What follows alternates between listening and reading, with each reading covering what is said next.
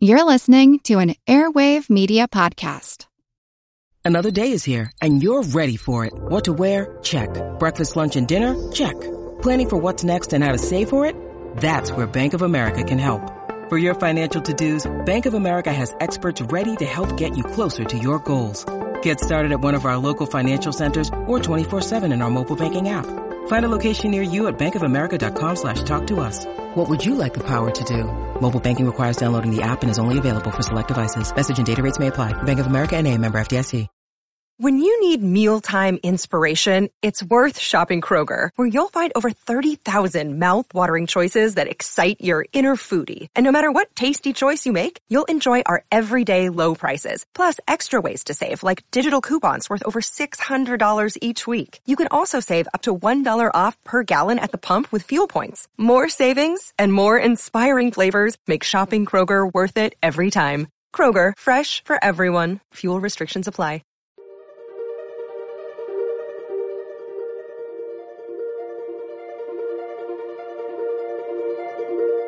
Over 7 million different animals inhabit our planet.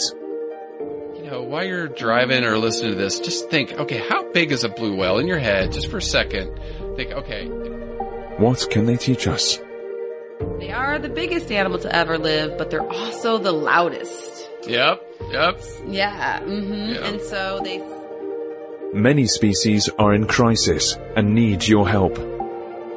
Join the movement at allcreaturespod.com. Welcome to the All Creatures Podcast. This is Chris. And I'm Angie. Angie, I'm so excited today. Again, like I'm excited every day thinking about this stuff, but I'm like giddy because I got to pick this one. Yes, no, and I'm giddy for you, but then once I dived into the research, I found myself just mesmerized and unable to shut down my computer.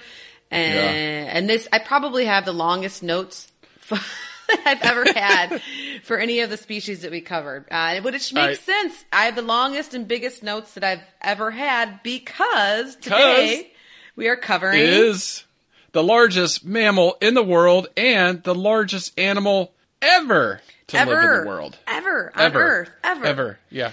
The history, the history, the blue whale. Like I just am so excited to cover these guys. The blue whale, I think I've known for a long time that it was the largest Mm-hmm. mammal on Earth, but I didn't realize that it's the largest animal or mammal or thing that's Yeah. ever been. I didn't realize that it was bigger than the Brachiosaurus and some of these dinosaurs. I, Right. I, I- that was news to me, and it's. I thought, yeah, I would have thought some underwater dinosaur might have been bigger. But no, Exactly. this we have not found anything as big as a blue whale. And the great news is it's still here. It's alive. I know it's alive. It's alive. yes. So yes. No. and that- another mhm. cetacean. Yeah. Yeah, and Yeah. I- another cetacean. Yeah. No. It's another station. You want to stay tuned because this time I actually interviewed an expert before we recorded our episode. So throughout, I'm going to have some little snippets from Dr. Kim Goetz down here in New Zealand, who's doing blue whale research. Uh, her interview. Yay. Yeah, it's a, it was a great interview. Her, we're going to release that in a couple days. She gave so many insane insights on blue whales and, and marine conservation. So, uh, you know, stay tuned. I'll, I'll give you some more details towards the end of the pod about that for Thursday. But yeah, it's, it's really, really exciting. So, so Angie, the first thing about blue whales, they're baleen whales, right? Yes, baleen. And that has to do Yeah. with how they get their food. Right, right. So they filter, they're like filter feeders, like the whale shark. Just these things are so. I mean, whale sharks are massive, but these things are are huge, huge. Yes. And then what's really cool about the manji is not only is this the largest animal in the world, but it eats some of the tiniest animals in the sea, the krill. Right. Some little crustaceans that you and I would probably enjoy eating. Yeah, I mean, it's like how in the heck do these things sustain themselves? I know, but well, they eat a lot. They eat a lot, a lot, Yes. a lot. Uh, we'll have some statistics Yeah. in a little while about how much Yeah. they eat to be as large as they are. But Chris, uh, how big are they? Yeah. So for the listeners, I'm like, you know, while you're driving or listening to this, just think, okay, how big is a blue whale in your head? Just for a second, think, okay, if you don't know, guess. Give you a second. Okay. They're as long as a 10 story building. Mm-hmm. So roughly 100 feet or up to 32 meters. Mm-hmm. Like that is two two and a half buses. That is a Boeing 737, more or less. Yes. Which is a big, a Big. big airplane, Big. not the little puddle jumpers. Big I airplane. fly in all the No. time. Yeah, no. And you know, I mean that's impressive, right? So that that to me is impressive. But what really got me was the weight. So if somebody out there if you could guess how many tons these guys weigh, it's insane. It's insane. I'll, I'll give you a hint. 40 elephants worth of weight. So, Wow. so that equates to 220 US tons or 440,000 pounds or 200,000 kilograms. Like insane.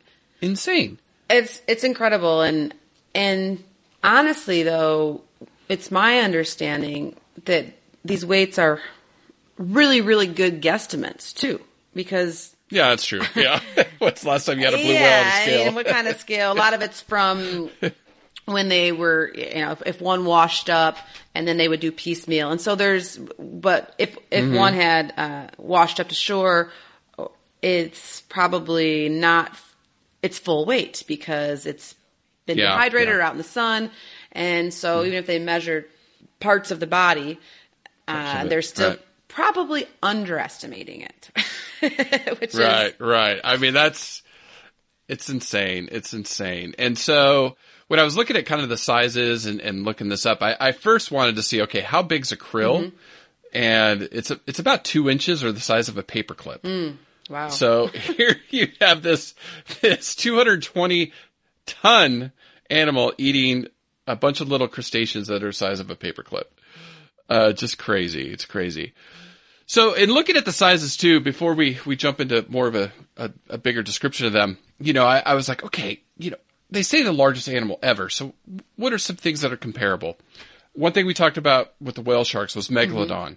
Now, megalodon could probably take down a blue. I know they could, but megalodon was about 60 feet long. Okay. So still half the size, roughly a little bit over half the size of a blue whale. So then I'm like, okay, what about dinosaurs? You know, you go back to Yeah. dinos. They think the biggest dinosaur ever was Argentinosaurus. That is right. See, this Okay. is where I need my four-year-old because he knew that fact. I could, I, could- Yeah. I could only quickly come up with Brachiosaurus, and I thought I was doing pretty good. I forgot about that, the uh, that one, yeah. Argentinosaurus, or however you say it. Uh, Xander's brilliant. Uh, our future paleontologist. So Argentinosaurus might be a little bit longer. They they thought of about 37 meters or 122 feet, but that's from nose Right, to tail. tail. So they had really long tails. Right. So the weight was nowhere near no, no. The, about half the weight of a blue whale.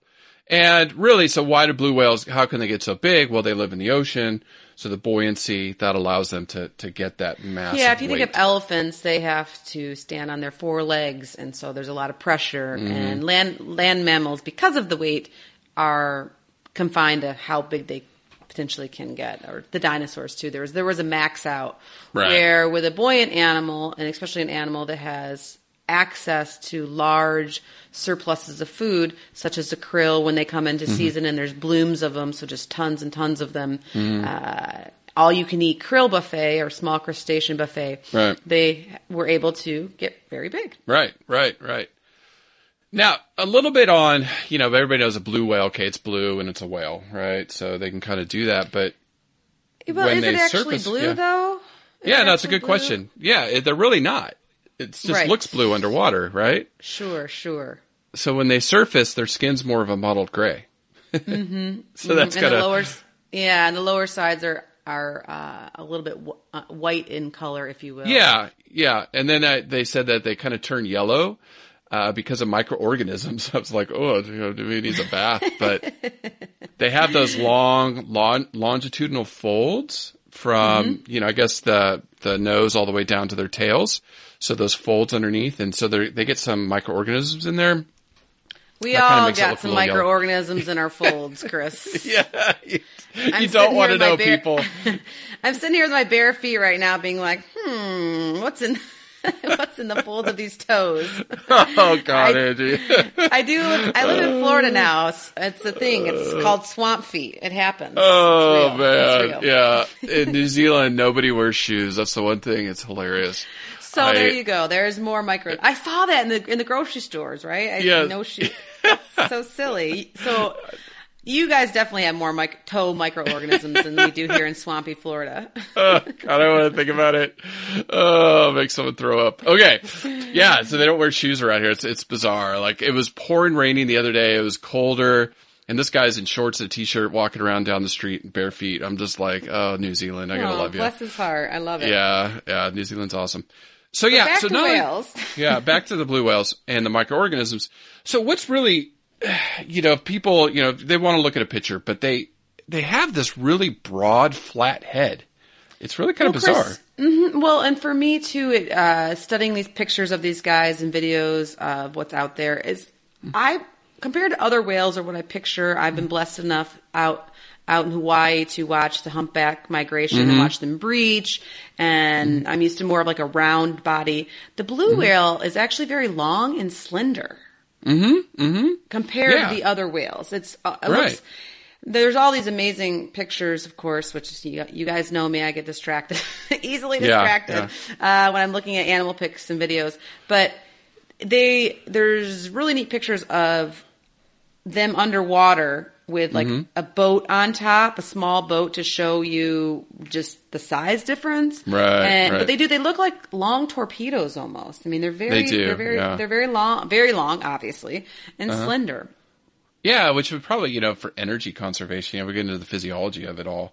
You know, so they're not these big, they're just long, they're huge. They're just huge. Well, and speaking of their speaking of their size, do you know their heart? Okay, obviously they're going to have a large heart to pump blood through that large body. Right, right. Can you guess how much it weighs? oh, geez. Um, let me see. Uh, four or five hundred pounds? I don't know. Yeah, you're pretty darn good. About 400 pounds, and it's the largest Oh, known. wow. Yeah, yeah, good job. Oh, wow. Gold Okay. Star for yeah. you, Chris. Good yeah, I didn't even, I didn't even look that up.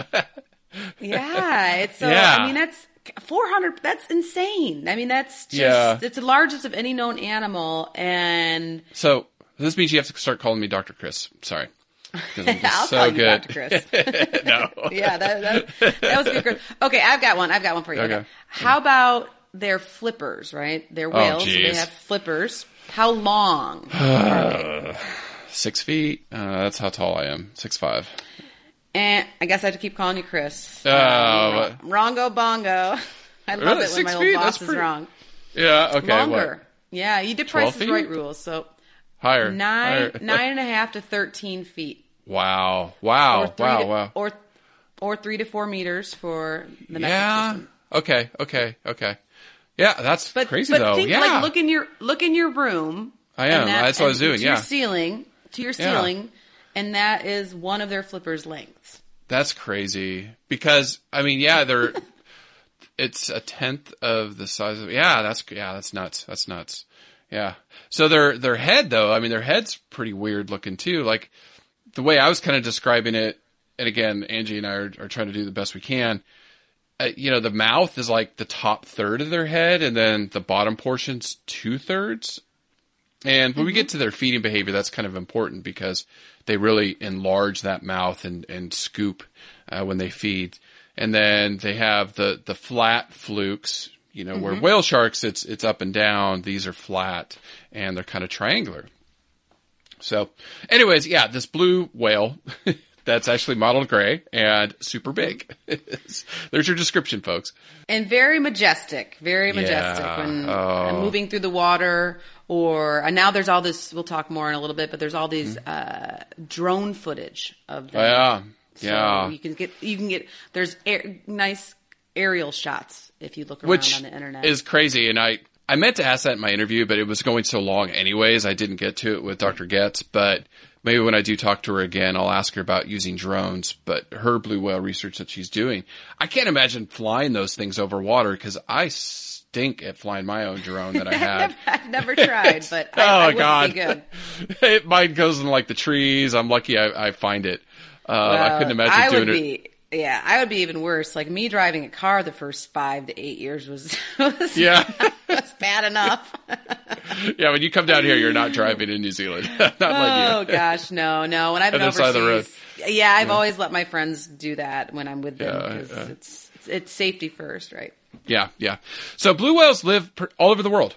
Again, They do. Uh, I love to click on the interactive maps to show where the species live on the IUCN webpage, and this one covered all the oceans.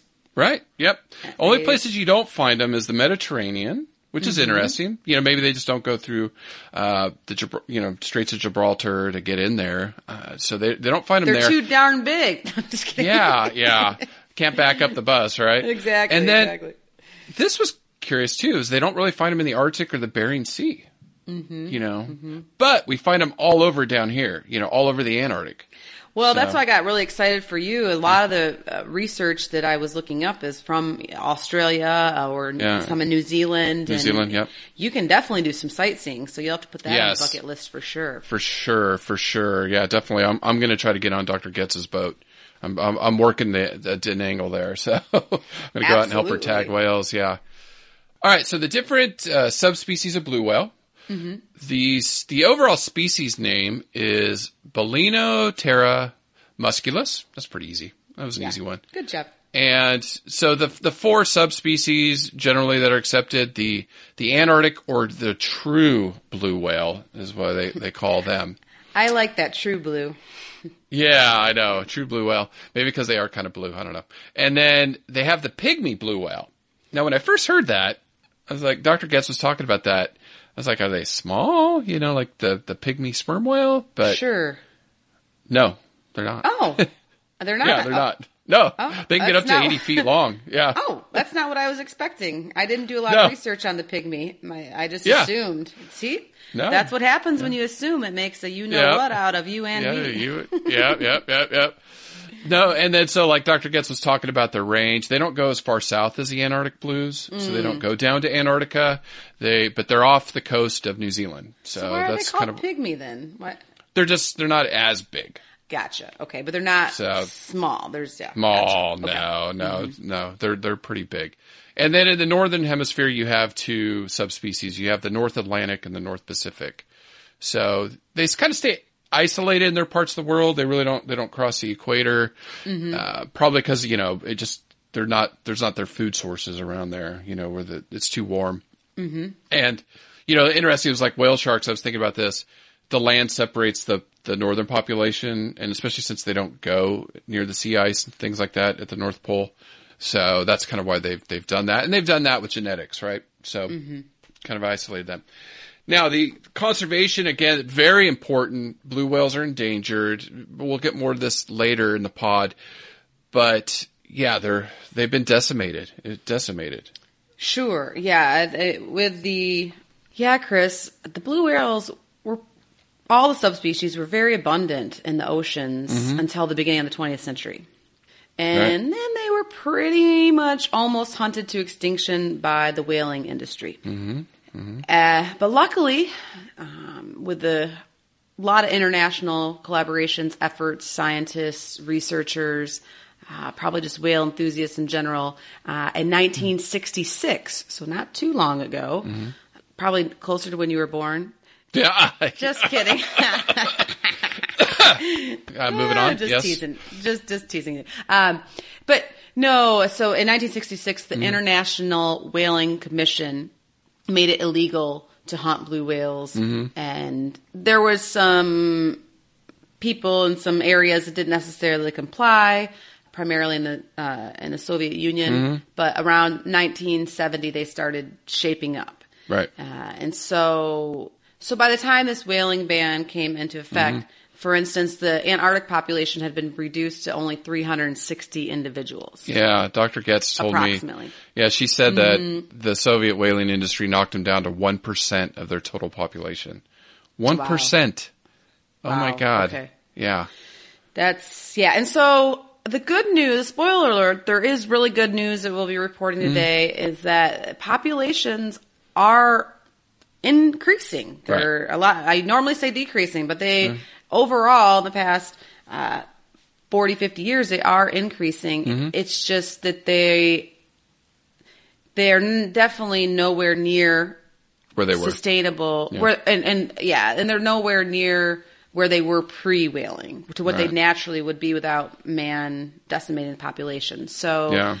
Uh, but yeah, so I mean, it's there's it, there's good news, and with the blue whale, I think you can probably speak on behalf of the scientists you spoke to, but I think cautiously optimistic. Yes, if we do yes. certain thing, if we do certain things right, uh, we'll they'll be around for our great grandkids. If uh, we don't pay attention, Yeah. they They're- they're to our go away. oceans and our ocean health and our climate health, that they probably will go away.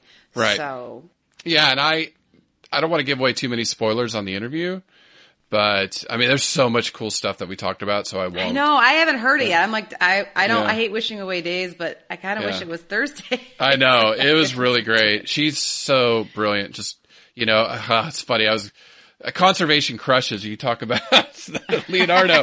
I'm like, I'm getting crushes. I mean, don't let my wife listen to this, but I'm getting crushes on these uh all these conservation experts like Allison. I was like, I was like, it's so heaven talking to her, listening to her talk Me about too. rhinos. Oh, oh god. oh yeah. Oh yeah, yeah. don't don't tell her, but I have like a huge crush on her now. And now Dr. Well, Goetz, hopefully she doesn't say, listen to this. She'll never but- find out. I conservation crushes are totally healthy and normal, Chris. At least So that's what I tell myself. Okay, okay, okay. Oh man, uh, thank God Ashley doesn't listen to this. She's like listen to. Her. Uh, anyways, I'm not going there. John doesn't listen either, but it's only because he doesn't have time. I mean, he's Yeah, I a busy man. He'll, Yeah. he'll listen someday. Somebody's got to make money, right? You and I just do this. I know, right? Um, yeah. So the the interview with Dr. Goetz, I was just like again, like Allison in heaven, listening and talking to her, and so she was talking a lot about. It, what made it really interesting too is we did kind of some broader issues with marine conservation and the health of the oceans, which is just mm-hmm. so scary, you know, especially with the plastics, right? Oh, absolutely. And I think I always ask myself, for my listeners' sake, why, why, why care? Why should the average person who maybe doesn't see a blue whale or is not a scientist working on the blue whale conservation, why should they care? And uh, there's the obvious that they're the largest animal to ever be on Earth, and the size, which I was, I was really enamored with to the point where I spent probably an hour of my life that I'll never get back just trying to find locations where I could take the boys this summer to, To see see, it. mm, well, to see an intact skeleton or a replica.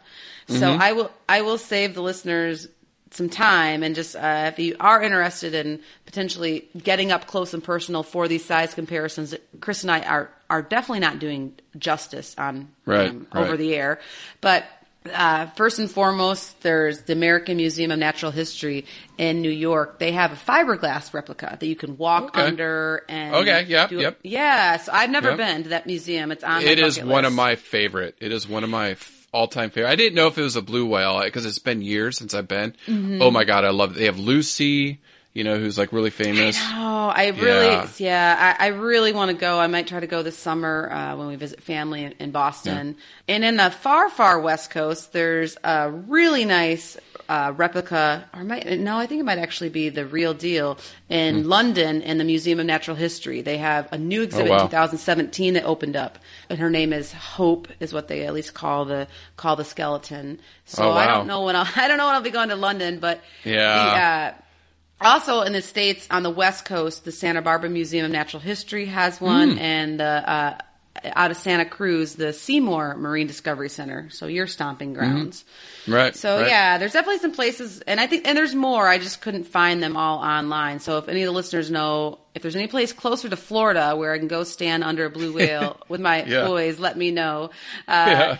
But so yeah, I think so. The size, just the sheer size, and all these fun facts that we're saying is, if that's not reason enough to care about them, I think Yeah. it's responsibility mm-hmm. about their intelligence and their curiosity.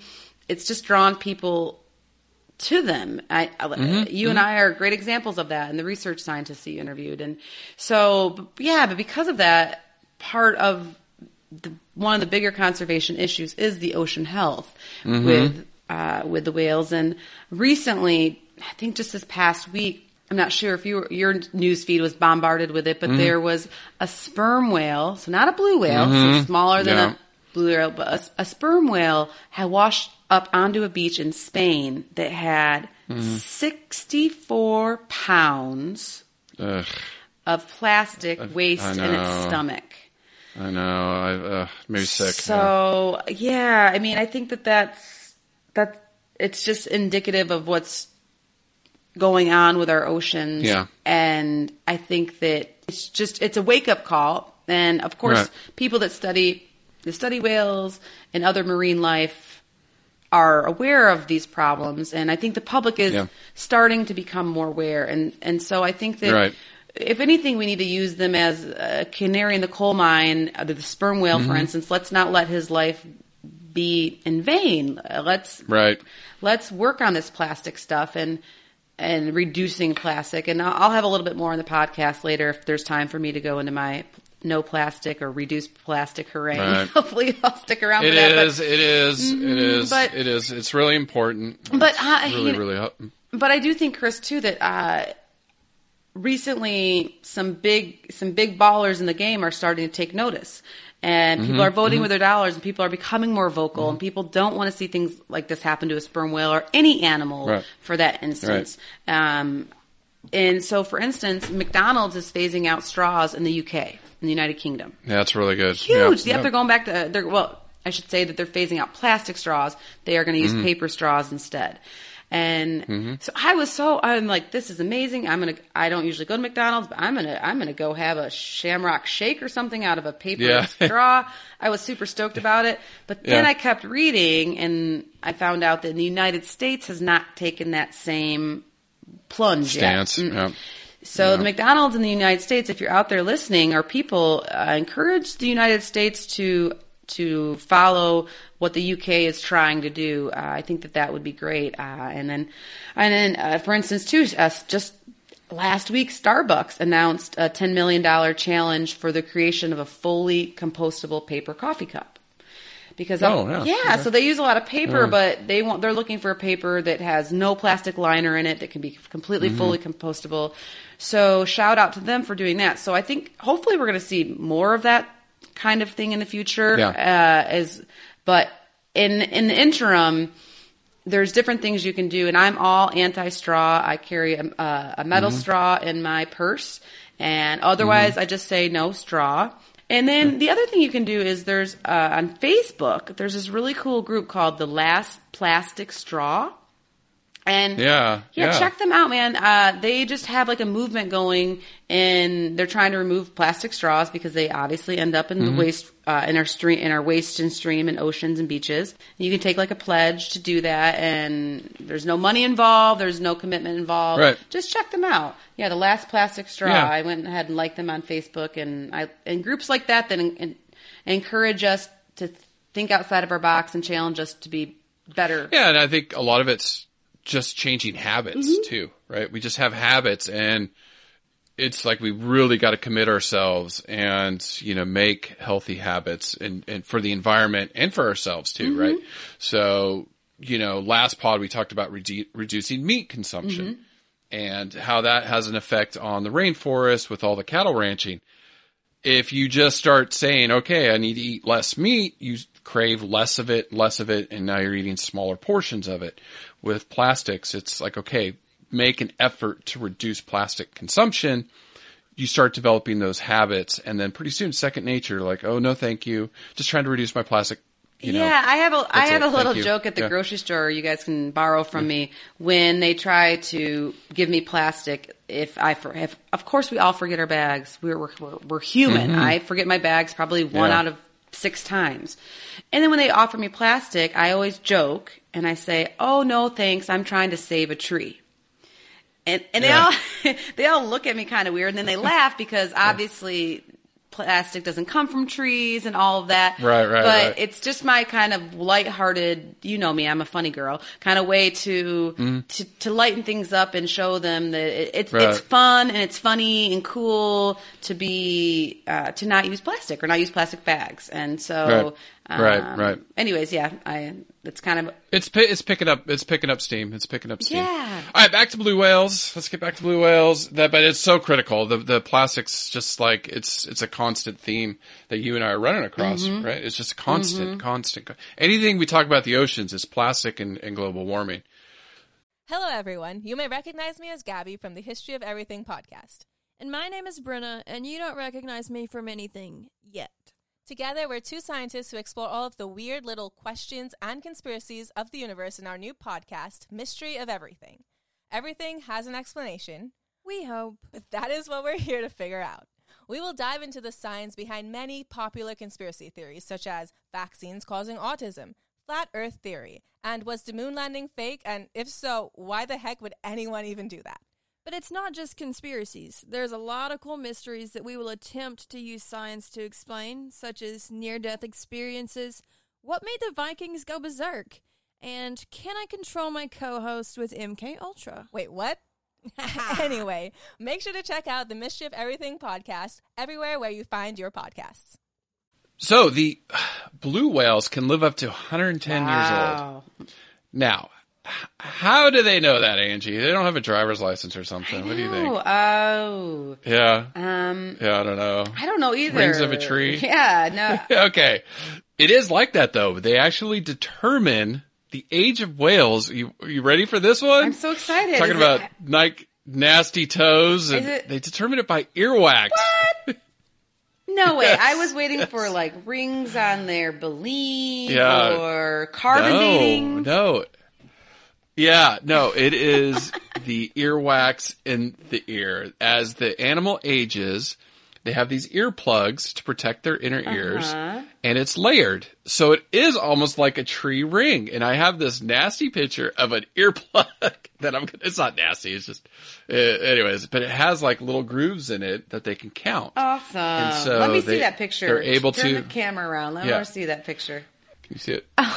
Oh, nasty Yeah. and interesting. You can see the grooves? Yeah. you can see the grooves. It's making me want Yeah, a so Q-tip they- though right now, to be honest. Yeah, I know. Anything with earwax, like just gross. But uh, yeah, form and function, right?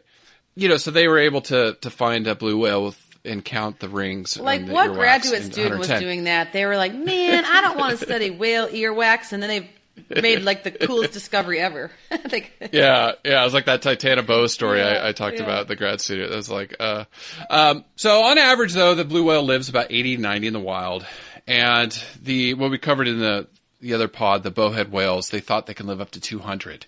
So pretty crazy. ah, Now, males are bulls, females are cows, babies are calves, a group is a pod, and, you know, very similar life cycle. Now, what's really, I know you and I are just like itching to get to this stuff too, is their physical traits. Like just amazing physiology. Oh, the physiology is 101 on whales is incredible. Uh, I, I didn't Yeah. even have time to read all of it because the adaptations to Mm-hmm. you know, be a mammal in the ocean and able to eat lots of tiny crustaceans and dive deep.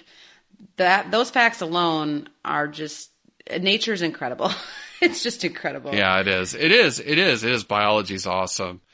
The the blue whales in most whales and cetaceans, the internal organs are just like any other mm-hmm. mammal. It's just they don't have hips or legs, Right. right? So those have evolved away. The the rostrum, just starting with the blue whale, has a unique one. It's they actually is like U shaped and they have two separate blowholes. Mm-hmm. So you talked about how their hearts are being so big. Get, get this fact, Angie. You can hear their heartbeats from two miles away underwater. Wow. Like- what? Yeah. Yeah, that's, insane.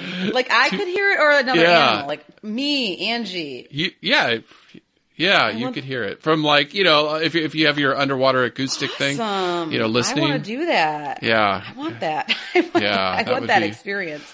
So, you know, I, I want to blow your mind because uh, one of the things I asked myself was how these animals can stay underwater for so long.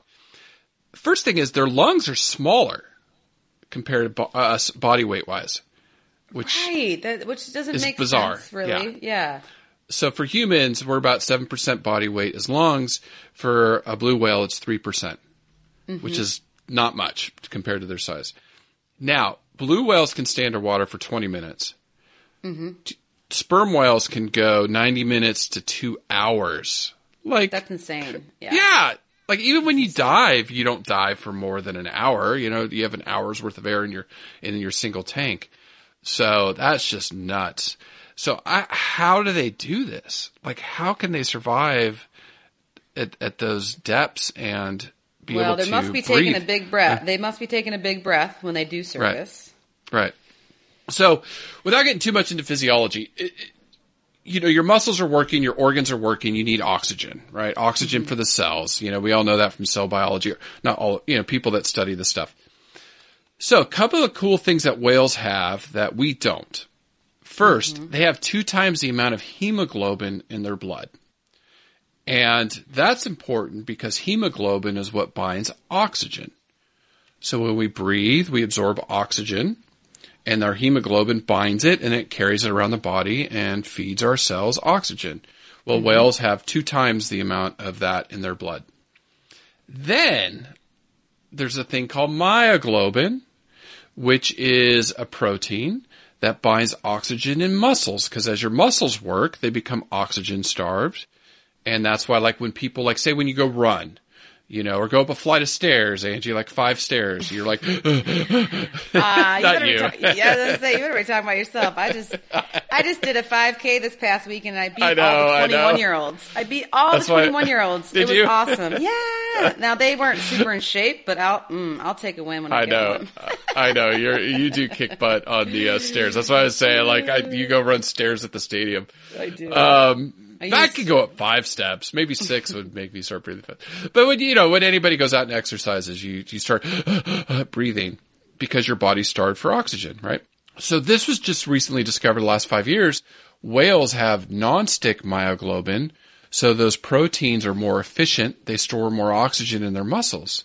There's actually a lot, a big push again how whales can benefit humans for people, you know, looking at the molecular mechanisms of this, when you have accidents, people that, you know, have injuries, that there's less blood supply, maybe there's something they can give to make the, uh, and save organs and things like that. right? So there definitely has, yeah. yeah, it was really cool reading this. Well, and when I was looking into some of their physiology for how they can hold their breath and how they can dive Mm-hmm. so deep, we know certain things, as you had mentioned about the hemoglobin, the myoglobin, and they actually uh, they have a larger lung capacity and the fact that uh, us humans fill our lungs about twenty percent when we take a, a, right. a deep breath, whereas a blue whale, it's they can fill their lungs up to ninety percent. So Right. they can They use more of it, yeah. Mhm, they can use more of it, but a lot of things what the research keeps coming back to is there's still so many things we don't know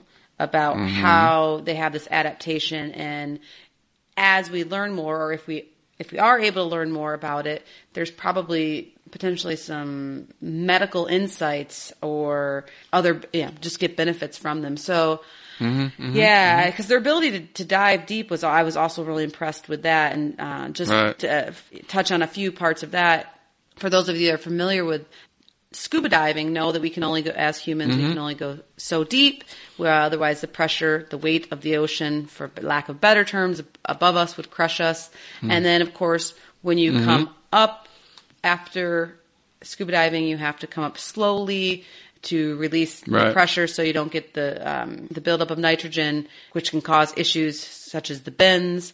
And blue whales dive deep comparatively so they go about Right. 500 meters when they're feeding uh, during different dives. Wow. And so they have a lot of different ap- adaptations to be able to accommodate the pressure and also to not get the bends. Mm-hmm. Uh, so yeah, they have their lungs will flatten as they dive down, but their ribs don't break because their ribs are a lot more flexible Mm-hmm. than ours. I guess in humans, the pressure would cause our ribs to break. And yeah, there's just some, Ugh. I know, right? There's some really Yeah. cool physiological adaptations that we can maybe put in the show notes so you guys can be as Mm-hmm. Oh, yeah, like- as I was reading about it, I'm just like, oh my gosh, oh my gosh, oh my gosh, oh my, that's so cool, that's so cool, that's so cool.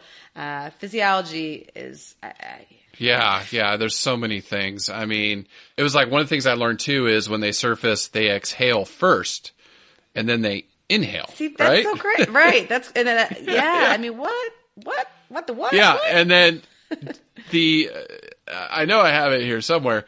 The blue whale, uh, you know that that spray that comes out, so that, that it goes up to thirty feet, Whoa, that's, thirty three stories. That's insane. But they exhale. yeah, yeah, Yeah. Wow, I mean, Yeah, just I really want. I want. uh, Let's get through nutrition quick because I really want to get to the Well, behavior Chris, I don't know how quick it's going to be, to be honest with you, because Oh no! the well, no, we'll make it quick. We'll make it quick. But the the other really the one of the adaptations I was most fascinated with their nutrition is just how they feed. So uh, just to touch on the baleen, uh, which is a terminology uh, for the filter feeding system, also the type of whale they are, uh, inside the mouth of blue whales.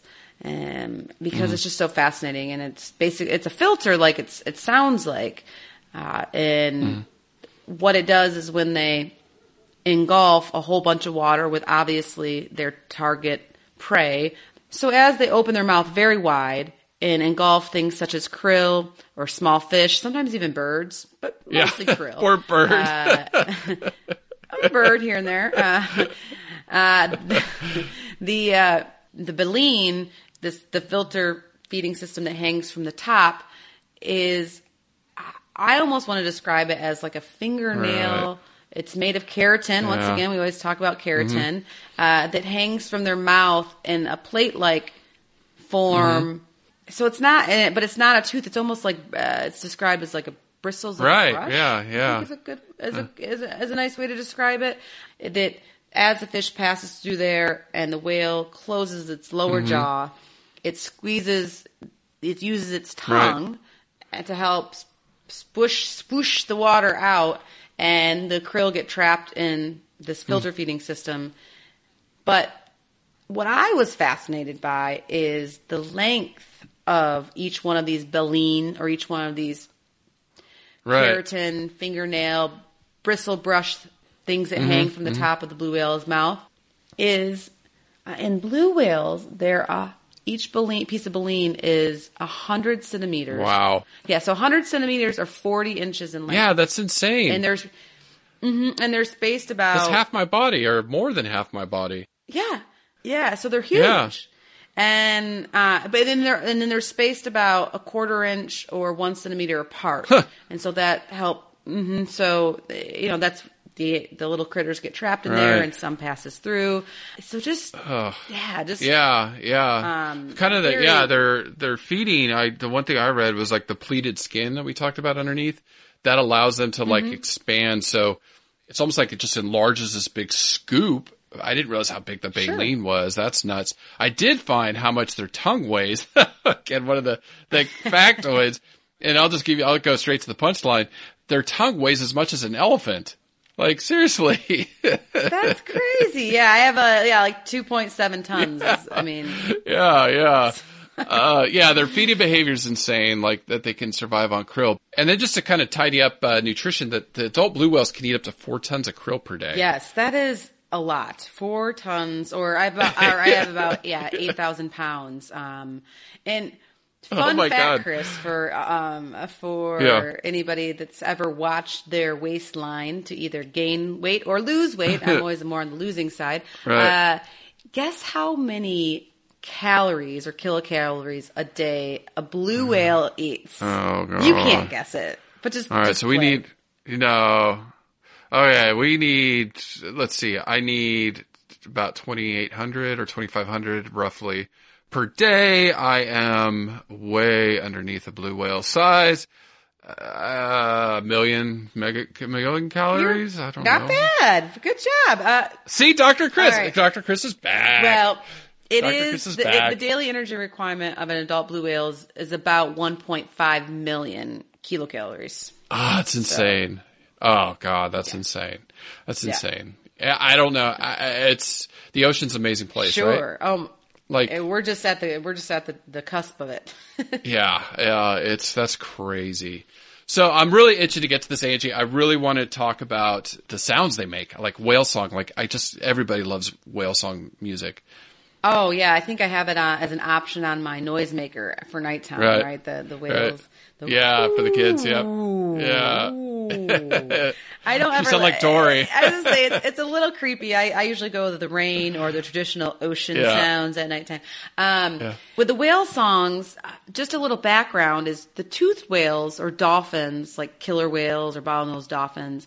They use Mm-hmm. echolocation for hunting and navigating, and that's where they bounce Mm-hmm. sound waves off of objects to help tell them where their food is, where their prey items are.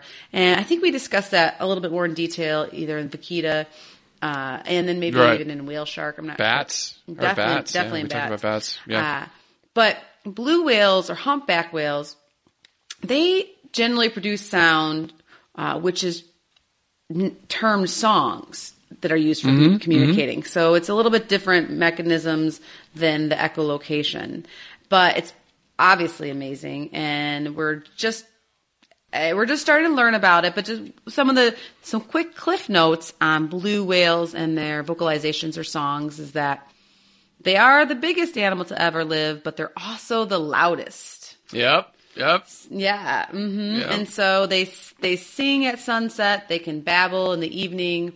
They can be quiet, or they can basically shout to their buddies sixty miles away. Yeah, so let me just jump in real quick because Please. a little bit with Dr. Goetz. Off New Zealand, they're, mm-hmm. they were getting the Antarctic blues. They did not think they came up this far north. That, you know, they stay down near Antarctica where all these krill blooms are. And so she's like, we were picking up these blue whale sounds because they are so loud from Antarctica. And so, you know, I'm not going to get too much into it. You got to listen to the interview to, to, to kind of figure it out, you know, or listen to what she talks about. But yeah, I mean, talk about loud. Like they can So, hear them from here. They've been detected up to a thousand kilometers Mm-hmm. away. So that is just super impressive. Right. And and so just recently, their uh, scientists at the Scripps Institution of Oceanography, your old stomping ground, Ah, La Jolla. Yeah. La Jolla, yeah, That's where I yeah, grew yeah. up. Yeah, Del Mar. what, California. what? Yeah. what, what? Chicago? No. Del Mar, what, uh, Yeah, no, it's beautiful beaches there. Um, my uh, old Mm-hmm. husky dog that I had adopted and rescued, he actually peed on a kid buried in the sand in one of the fancy La Jolla, La Jolla beaches. So oh, bless, that's funny. bless Sinatra's pumpkin heart. Yeah, I mean, Yeah, the, kid, yeah. the, the kid was mostly buried in the sand. He Thanks, Angie. bad. Whatever. Thanks for visiting our beaches and letting your dog pee on kids. Well, it wasn't. It was a dog beach, but it was like a dog and human beach. So it probably since then it's probably been separated. Just Oh, I know what beach you were at. You I know probably what beach do. you were Yeah, it was gorgeous. It's called Black's. It's called Black's Beach. Okay. It's off the. Okay, yeah, that's it's the clothing optional one. Yeah, I got it. Oh no! Oh no! No! No! Well, I have. I mean, um, the husky and I had lots, lots of stuff on. So, but, uh, but no. Anyways, so researchers collected more than 4,500 recordings of blue whale sounds taken from the mm-hmm. underwater microphones from many locations, like over a dozen locations, over 14 years, and mm-hmm. they analyzed all of them, and they basically have reported that the songs that blue whales make are really special and that mm-hmm. they are out of all the out of all the whales that have been studied except for maybe I think the humpback whale they're some of the only ones that make actual songs not just not just notes. They make right. they do patterns of four notes at a time. That each lasting 2 minutes. And so it's a phenomenon that's, like I said, it really hasn't been seen in other populations, and it was seen in the, uh, and actually the pygmies that you were Right. uh, that you were talking about, and they think that they think that mm, it's mostly males, and that they haven't really heard these four note songs and females, at least at this point, which makes some sense because males are probably doing it for breeding or territorial reasons, and they just don't want to anthropomorphize too much as uh, Right.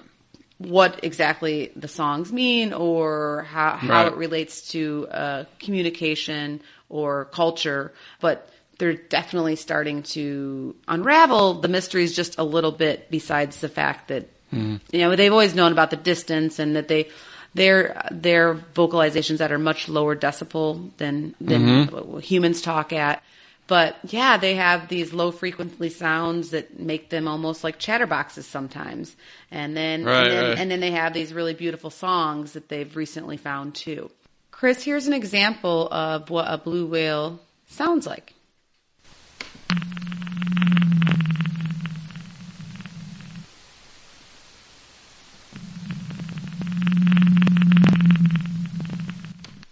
Try a different one.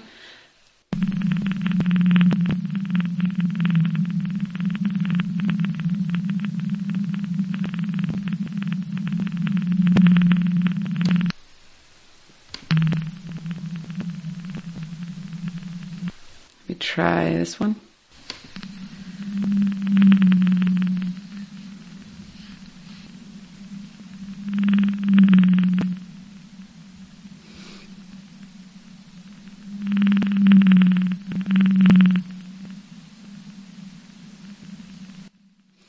That last clip, you can hear the different notes. Angie, those sounds, it's like, it's haunting. And I want to take a swipe at the movie industry for using whale songs for like scary stuff because I think they were ingrained, but it is beautiful at the same Really, time. it's interesting. So I know for me, I don't get scary. I get like beautiful, just mysterious. Yeah. Mm-hmm. I'm a water sign though. I'm an ocean lake Lake Michigan girl. So I just I like want to. I want to be that four-legged animal that dives in the ocean Right. and can just evolve to be Right, part of the ocean. right, right. so for me, it's not. It's just pure beauty. Um, yeah, yeah, it's really uh, amazing. but there's still so many mysteries to unravel Mm-hmm. with the uh, with the blue whales, and of course, there's simple facts that we know that they can reach speeds of up to 50 kilometers per hour in short bursts if they're Wow. interacting with other Yeah. whales. But they typically cruise around 20 kilometers, or um, even maybe even a little slower than that sometimes. uh, what's interesting about the speed is talking to, to Dr. Goetz. She was saying the reason blue whales weren't like ever hunted before, be, before modern boats, was because they were too fast. They couldn't catch them. The old sailing boats, they Mm-hmm. Yeah. couldn't catch them. Yeah. No, they had to. They came. They started being hunted a little, like you said, after they got more modern boats and more modern harpoons Mm-hmm. because of their size and their speed and their power. Mm-hmm. Uh, but of course, man ended up dominating and then almost wiping them out. Yeah. Yeah. Yeah. Yeah. yeah but they, they, but, but yeah, no, no, they, they, they. So they're not, they're not fast, but they're they, you know, they have a pretty decent cruising clip, Mm-hmm. and they can go fast. Yeah, there's a boat after them or something. Uh, and yeah, we know we know that there's social structures that they're more commonly alone, uh, solitary, except for when breeding or Mm-hmm. um, a mother and a calf, and they have been seen congregating in certain areas, Mm-hmm. probably where there is a krill or feeding bloom. Uh, but they don't they don't form really close knit uh, family groups, which is often seen in some other of the baleen species. And uh, but one of my favorite things that I learned about their behavior, because once again, there's not a ton known. So one of the fun terms I learned when uh, studying whale behavior, the little bit that was out there about blue whales, is that they do a behavior, or most whales do a behavior called spy hopping. And this is because they have pretty good sight above land. And so what spy hopping is, is that they'll, it's a maneuver where they uh, rise their eyes above water to investigate what's going on on Oh yeah. land. Yeah. Yeah. Yeah. Okay. And, and then they'll, from there, then they'll drop back down. Right. And so, into the water. So I just thought that was kind of a funny. Yeah, I, I yeah. find myself spy hopping at Yeah. my boyfriend sometimes. I'm just kidding. Well, John doesn't listen, so go ahead. yeah, exactly. exactly. Uh, no, it's so funny, but so I just thought that This just, is- that just gave me a, so, a cute, Angie, this a is the new- a new- very cool visual. This is our new podcast. It's confession time. So we'll just have a confession radio. So like at the deep voice late at night, Angie, you're okay. I already know you go to Black's Beach in La Jolla.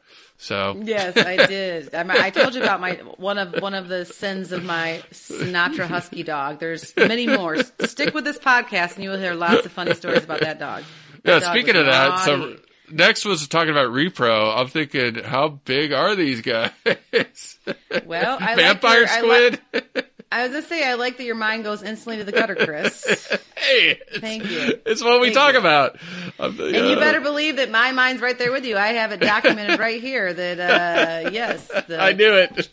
just to just to just to sum things up really quick for repro, Mm-hmm. uh, the blue whale has the largest penis of any living organism, and How big?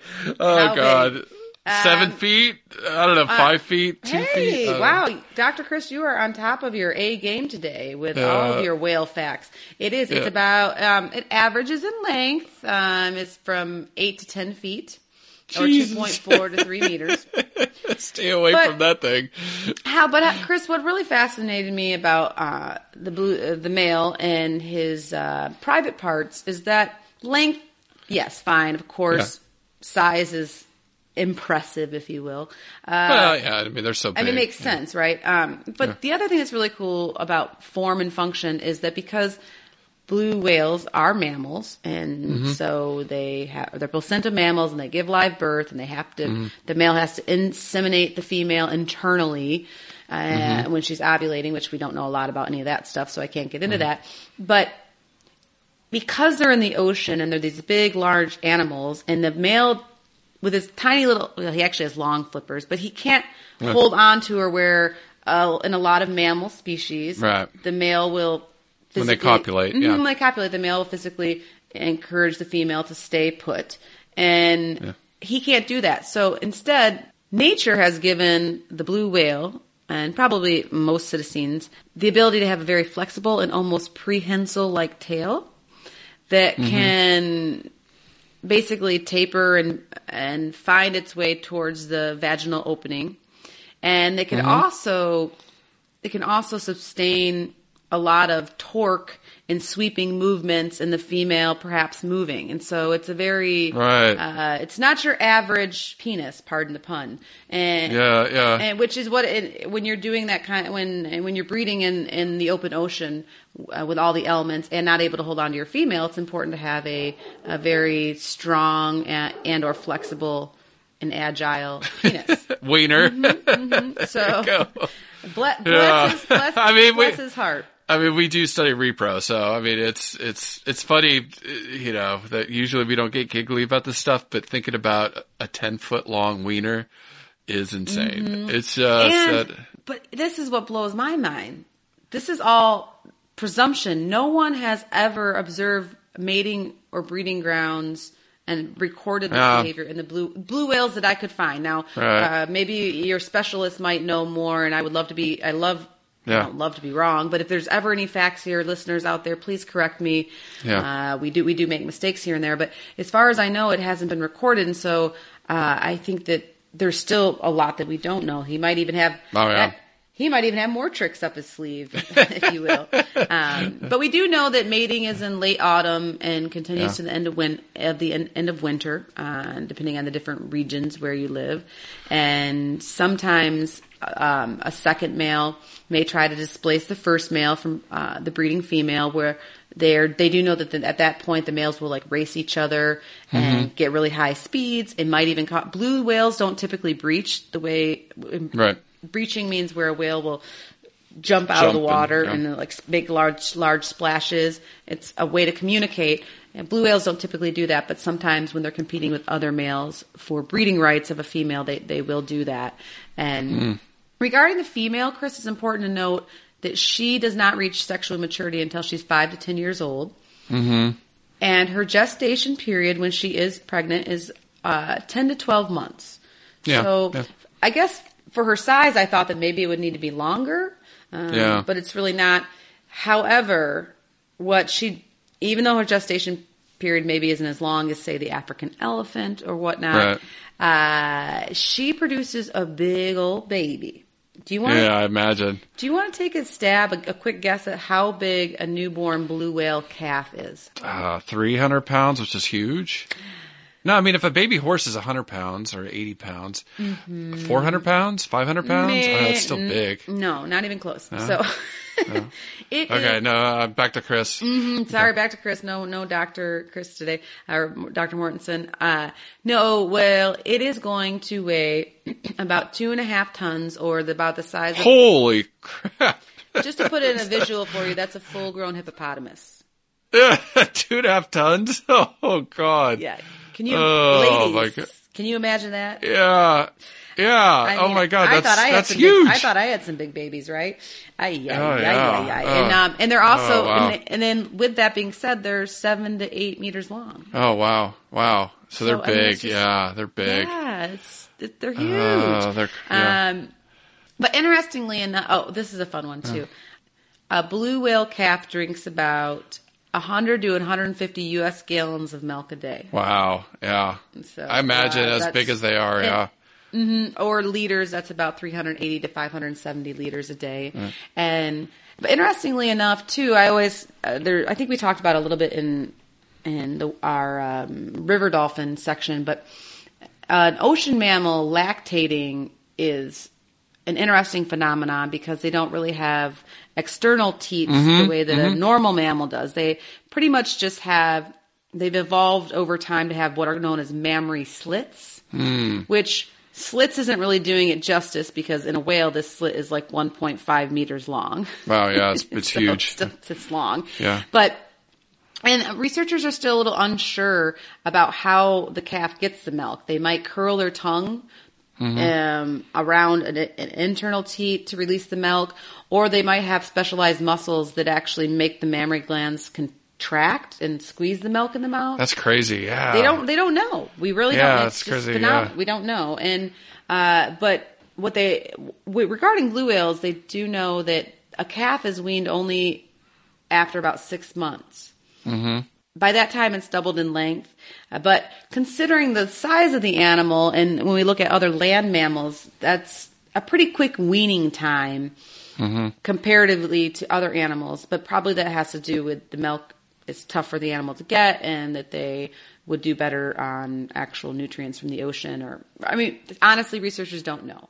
Um, Yeah, so- yeah, But after six yeah. months, the calf will swim off, and it's learned everything it needs to know and it- it's away yeah. from its mom forever. Yeah, but it's important too to note that as we move into the conservation of the blue whale, that their generation interval is about 31 years.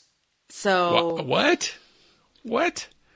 They yes. don't- how often do they have calves? Wow. So they only have calves every two to three years. We think. Yeah. They think. Yeah. Uh, and So so, because generation- mhm, because it it's takes longer take- than us. Yeah. Mhm, they take a long time to mature, and then probably, Mm-hmm. and then of course locating a male, and and then Oh wow. Yeah. so it's that's where that's why this decimation of the whaling industry that it was halted in around 1966 Mm-hmm. or early 70s, depending on different countries.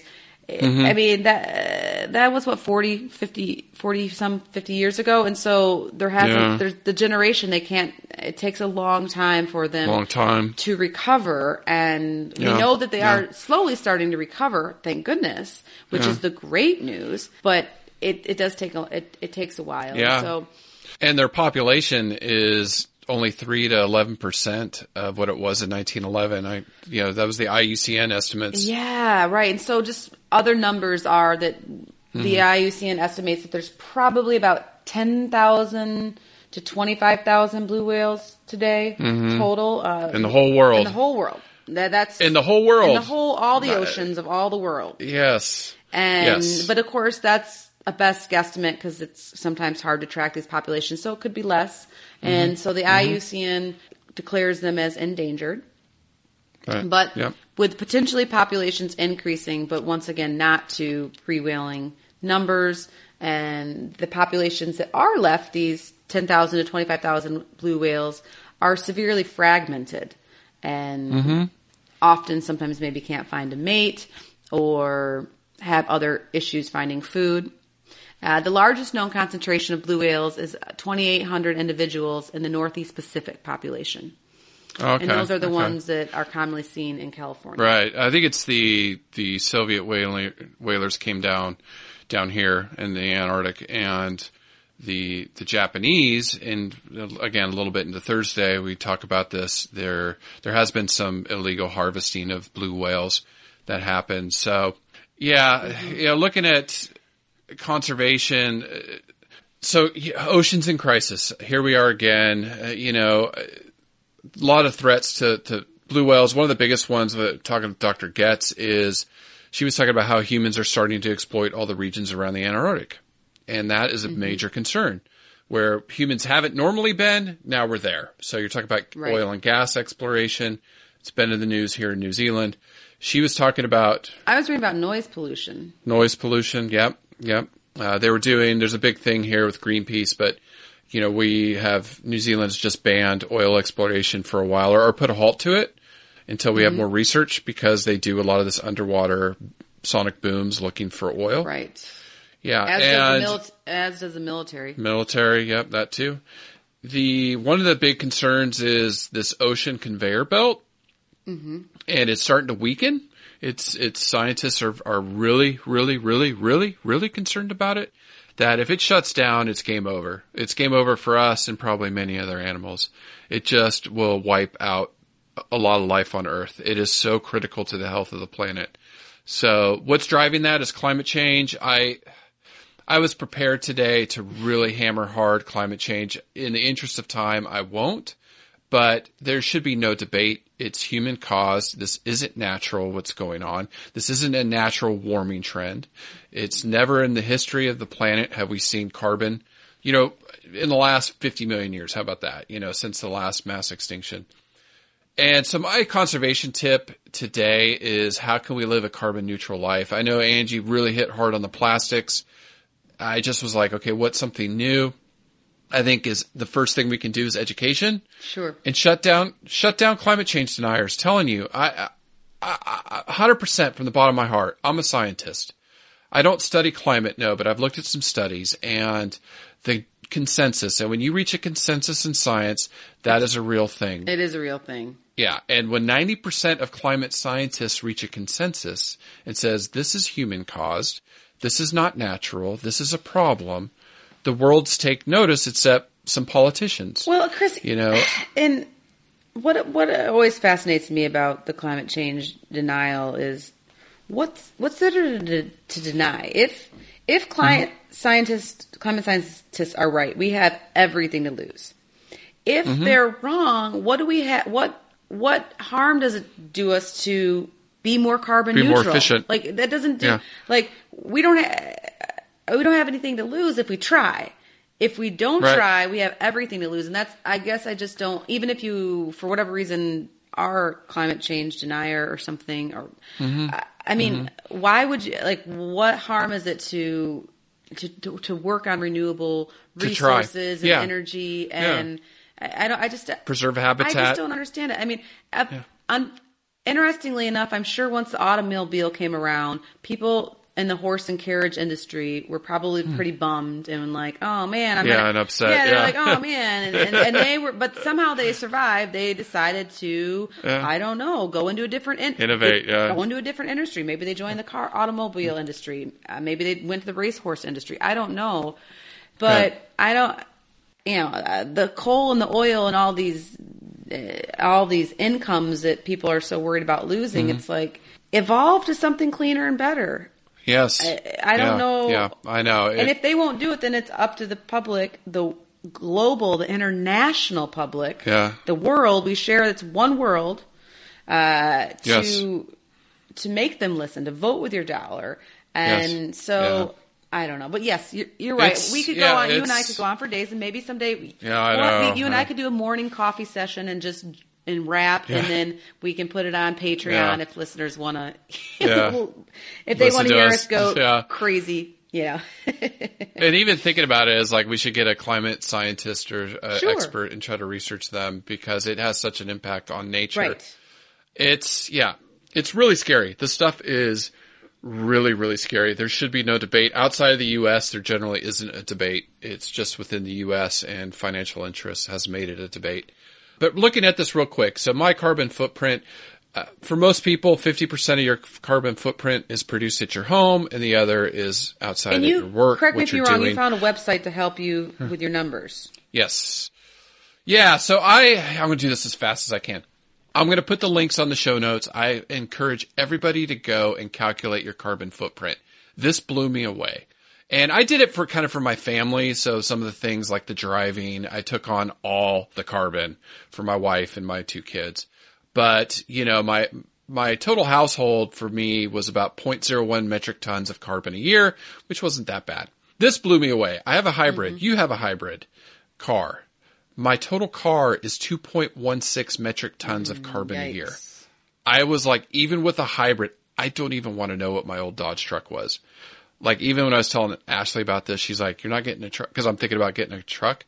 After doing this, I'm not. But see, even I- that's honestly, a step in the right direction, Like, Chris. Like, I love that you went to this website Yeah. and did this. I can't wait. Please put it on the show notes because I want to do it uh, ASAP. to fly from San Francisco to New Zealand, it was 0.77 metric tons of carbon. So what you're telling me, Chris, is you need Uh, you need to plant some trees. Ashley, if you're listening for Father's Day out there, go get your husband lots Yeah. of trees. No, but I know. So but in all, in all serious, in all, all overall. jokes aside, though, in all seriousness, uh, Yeah. I, I, I usually do give John a tree. Uh, we plant a tree uh, with the boys Yeah. for Father's That's Day. good, yeah. Well, do you want to know? Do you want to know how many trees I need to plant? So my carbon output, and that's taken on again three other human beings. You know, the the car, the food, all that stuff. So it came out to 17 metric tons for me. Now, if I div- divvy that up, I'm probably the average, Okay. like seven or eight. You know, if I get sign some to my sons and sign some to Ashley. But the average for New Zealand is 7.65 metric tons. The average for the world is four oh, metric wow. tons per year. So one tree, one tree generally offsets 48 pounds of carbon per year. So for my carbon input, I need 900 trees. Oy. Oh, Yeah. Yeah. Now, now, just real quick, we're losing 55,600 trees a minute. So that's 2.7 million tons of carbon sink lost every minute. So I was going to have you run some stats and come back to us. You know, that we have 250 births. a- I, I looked this stuff up. I was like, oh my God. Uh, yeah, I love numbers. Oh, Yeah, but so we not, have- maybe not in this instant. in the world, I just think this is cool facts. We have 250 b- births a minute. 100 people die every minute, so we gain 150 people per minute on Earth. So that's 600 tons of carbon gained every minute. And we're losing 2.7 million tons of carbon sink every minute. So I just was like, holy smokes.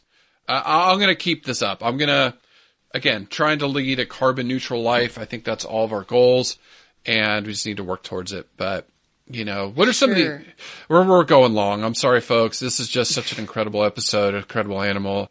And, you know, you can message us if it's too long, but, you know, what are some of the organizations? Because these ones, I was just like again talking to Dr. Goetz here uh, Mm-hmm. in New Zealand was amazing. Right. Well, and I think that there is a lot of good being done, and I think you're an example of of doing that with looking into your carbon footprint. And I and I want to applaud you for doing that. And uh, and these each little thing we do every day to change our behavior is a step in the right mm-hmm. direction.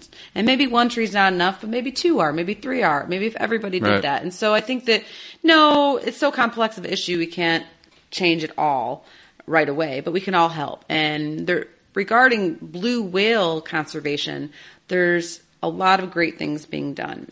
And so my first mm-hmm. organization of the week is called the Blue Whale Study. And you can find them on Facebook or at bluewhalestudy.org. And Chris, these are your neighbors. Uh, this is Australia's longest running blue whale research program. Yeah, we love the Aussies. I know they do such great stuff, Yeah, and so they're yeah. they're still trying to unravel some of the mysteries of the blue whale, and they basically are committed to the field of natural science, and they do a lot of research on the endangered blue whales, uh, and they work towards studying their movements and migrations, so Mm-hmm. we can learn more about that behavior. Uh, their habitats, what ki- what kind of healthy habitat they need to live in in order to do all of their behaviors and to be successful reproductively speaking. And then, of course, their feeding behavior. How much food do they have? Where are these krill blooms? Uh, they want to, with all their research, they always like to disseminate their research through scientific publications and conferences, which you and I are big fans of. We love science. Right? Yep. And of course, Science they work locally in the community too. They do a lot in just local schools. Getting, yeah, Mm-hmm. it all starts with the youth. The, hey, kids, you guys are going to be the those. They're the kids that are going to save the world.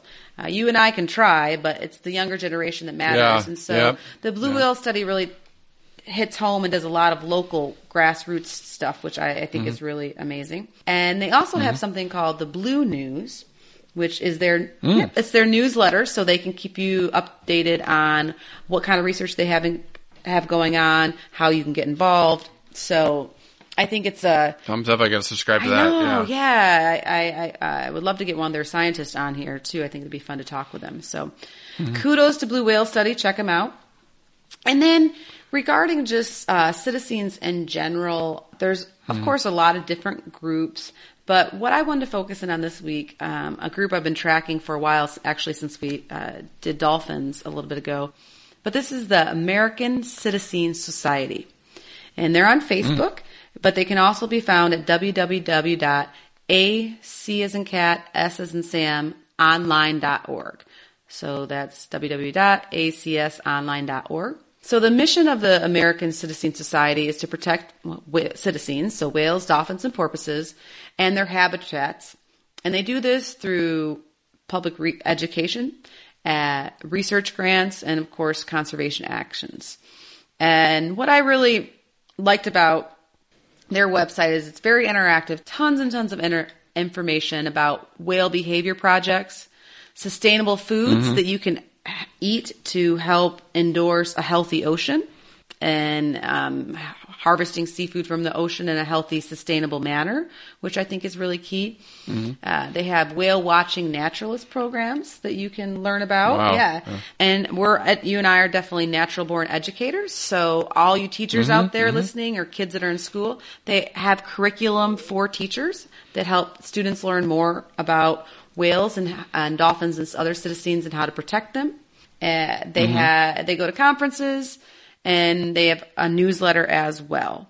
Um, so Great. yeah, and and then too, if you're really extra into uh, whales and dolphins, you can go out on an expedition with them, helping scientists track their behavior. Yeah. And so, yeah, uh, and once again, a shout out to California, Chris. These guys, the American Cetacean Society, Yeah. they're out of San Pedro, California. Okay. Hey, that's for my so my my uncles were tuna fishermen. Oh, okay, yeah, ago. and this- so mhm. yeah, yeah, San Pedro. Yeah, what? Well, what? what? It's just Yeah. yeah, it's all of It us is, today. Yeah. and- and- yeah. So my mom was grew yeah, up. Yeah, and so and these guys are committed to sound science. So uh, they Yeah. obviously believe in climate change and are trying to work Yeah, on uh, yeah. and helping that situation out. And so, yeah, I, I think that they're they have a lot of awesome stuff on their website for the for somebody who wants to help Yeah. cetaceans and and they don't really know where to get started or if they want to learn about them. yeah, yeah. No, and uh, the Queen Mary's in Mm-hmm, San Pedro, docked there. So, anyways, grew grew up. Uh, my old See, haunts. it was it was- it was a really for me with Yeah, the whales. yeah. It was definitely Yeah. California, kind of New Zealand, Australia. You guys are doing really doing really great stuff. And so, and then my last. Not conservation group, but my last um, shout Yeah. out since I focus a lot today on plastic. I always want to give people right. solutions. I'm a big, I know there's tons of problems out there, but I want to give people solutions to the problem. And so there's a group out there called the Plastic Pollution Coalition. They can be found on Facebook, um, of course, on the internet. And they have a goal to reduce p- plastic pollution and its tox- toxic impacts on people and, of course, the ocean and the overall environment. And their web, this website is amazing. I spent like an hour of my life on it and just just touching the surface of Okay. their initiatives that this the plastic pollution pollution coalition does but their big their big thing is to educate and inform and then they want to collect, connect people Right. all parties aboard uh, part all parties communities environment public health government businesses Right. policymakers they connect everybody together globally they have pledges for people to take action or to skip the straw as we had talked earlier Mm-hmm. and what they really focus on are what i call the four r's and this is a great great concept Right. so regarding Mm-hmm. plastic they focus on refusing it reusing it Mm-hmm. reducing it and recycling so yeah check uh, check them out i uh yeah We'll put it all. Yeah, we. It's funny. You're you're you're talking about all this stuff, and I'm like, we have a lot of homework for our listeners. Talk about being educators. We're like, you go to this sorry, website, I know. go here, and go do the carbon footprint plan. And really, call, for us this week, what I want you to do, everybody, is do your homework. Go do your carbon footprint and post it on Facebook. Let us know what, Oh, what's your calculation. plan. And yeah, come together. Let's come together and as a community of listeners and and Angie and I. So I'm gonna recalculate mine, maybe just for me. I, I 17 makes me sick to my stomach. See if I'm more of the average, but we, uh, you know, come in there and then let's just discuss ideas. How do we reduce our carbon? What can we do? right simple realistic solutions because Yeah, we're we're plastics all a humans great and- start. It's a great start. absolutely Yeah, skip the straw yeah, man It's a great start. Okay, so real quick, this week, Dr. Kim Goetz, another one of my huge conservation crushes now. Her and Allison are, are fighting for my my attention, I guess. I, don't let Ashley listen to this. Oh, lucky Uh, ladies. Oh God, they're amazing women though, doing some amazing work. Heck yeah. Yeah, so she's a U.S. researcher, so she's from the U.S. And she did a tagging study on blue whales around New Zealand, and we talk about that. And she just has some incredible insight. So please uh, listen to that. I just it was a joy talking to her. And my final shout out is I want to say hello to Tamara. Tamara has been a solid fan since day one. Hey, So Tamara. She, she has been a solid fan. Like I just every time I go to Twitter, every time I go to Facebook, I've always seen her name pop up. So thank you, Tamara. well, she You needs know, to request a appreciate it. species. That should be Yeah, the there you go. reward. Send, mm-hmm. Yeah, send us a message. Send us a message. Tell me what you want us to cover, and we'll get it done.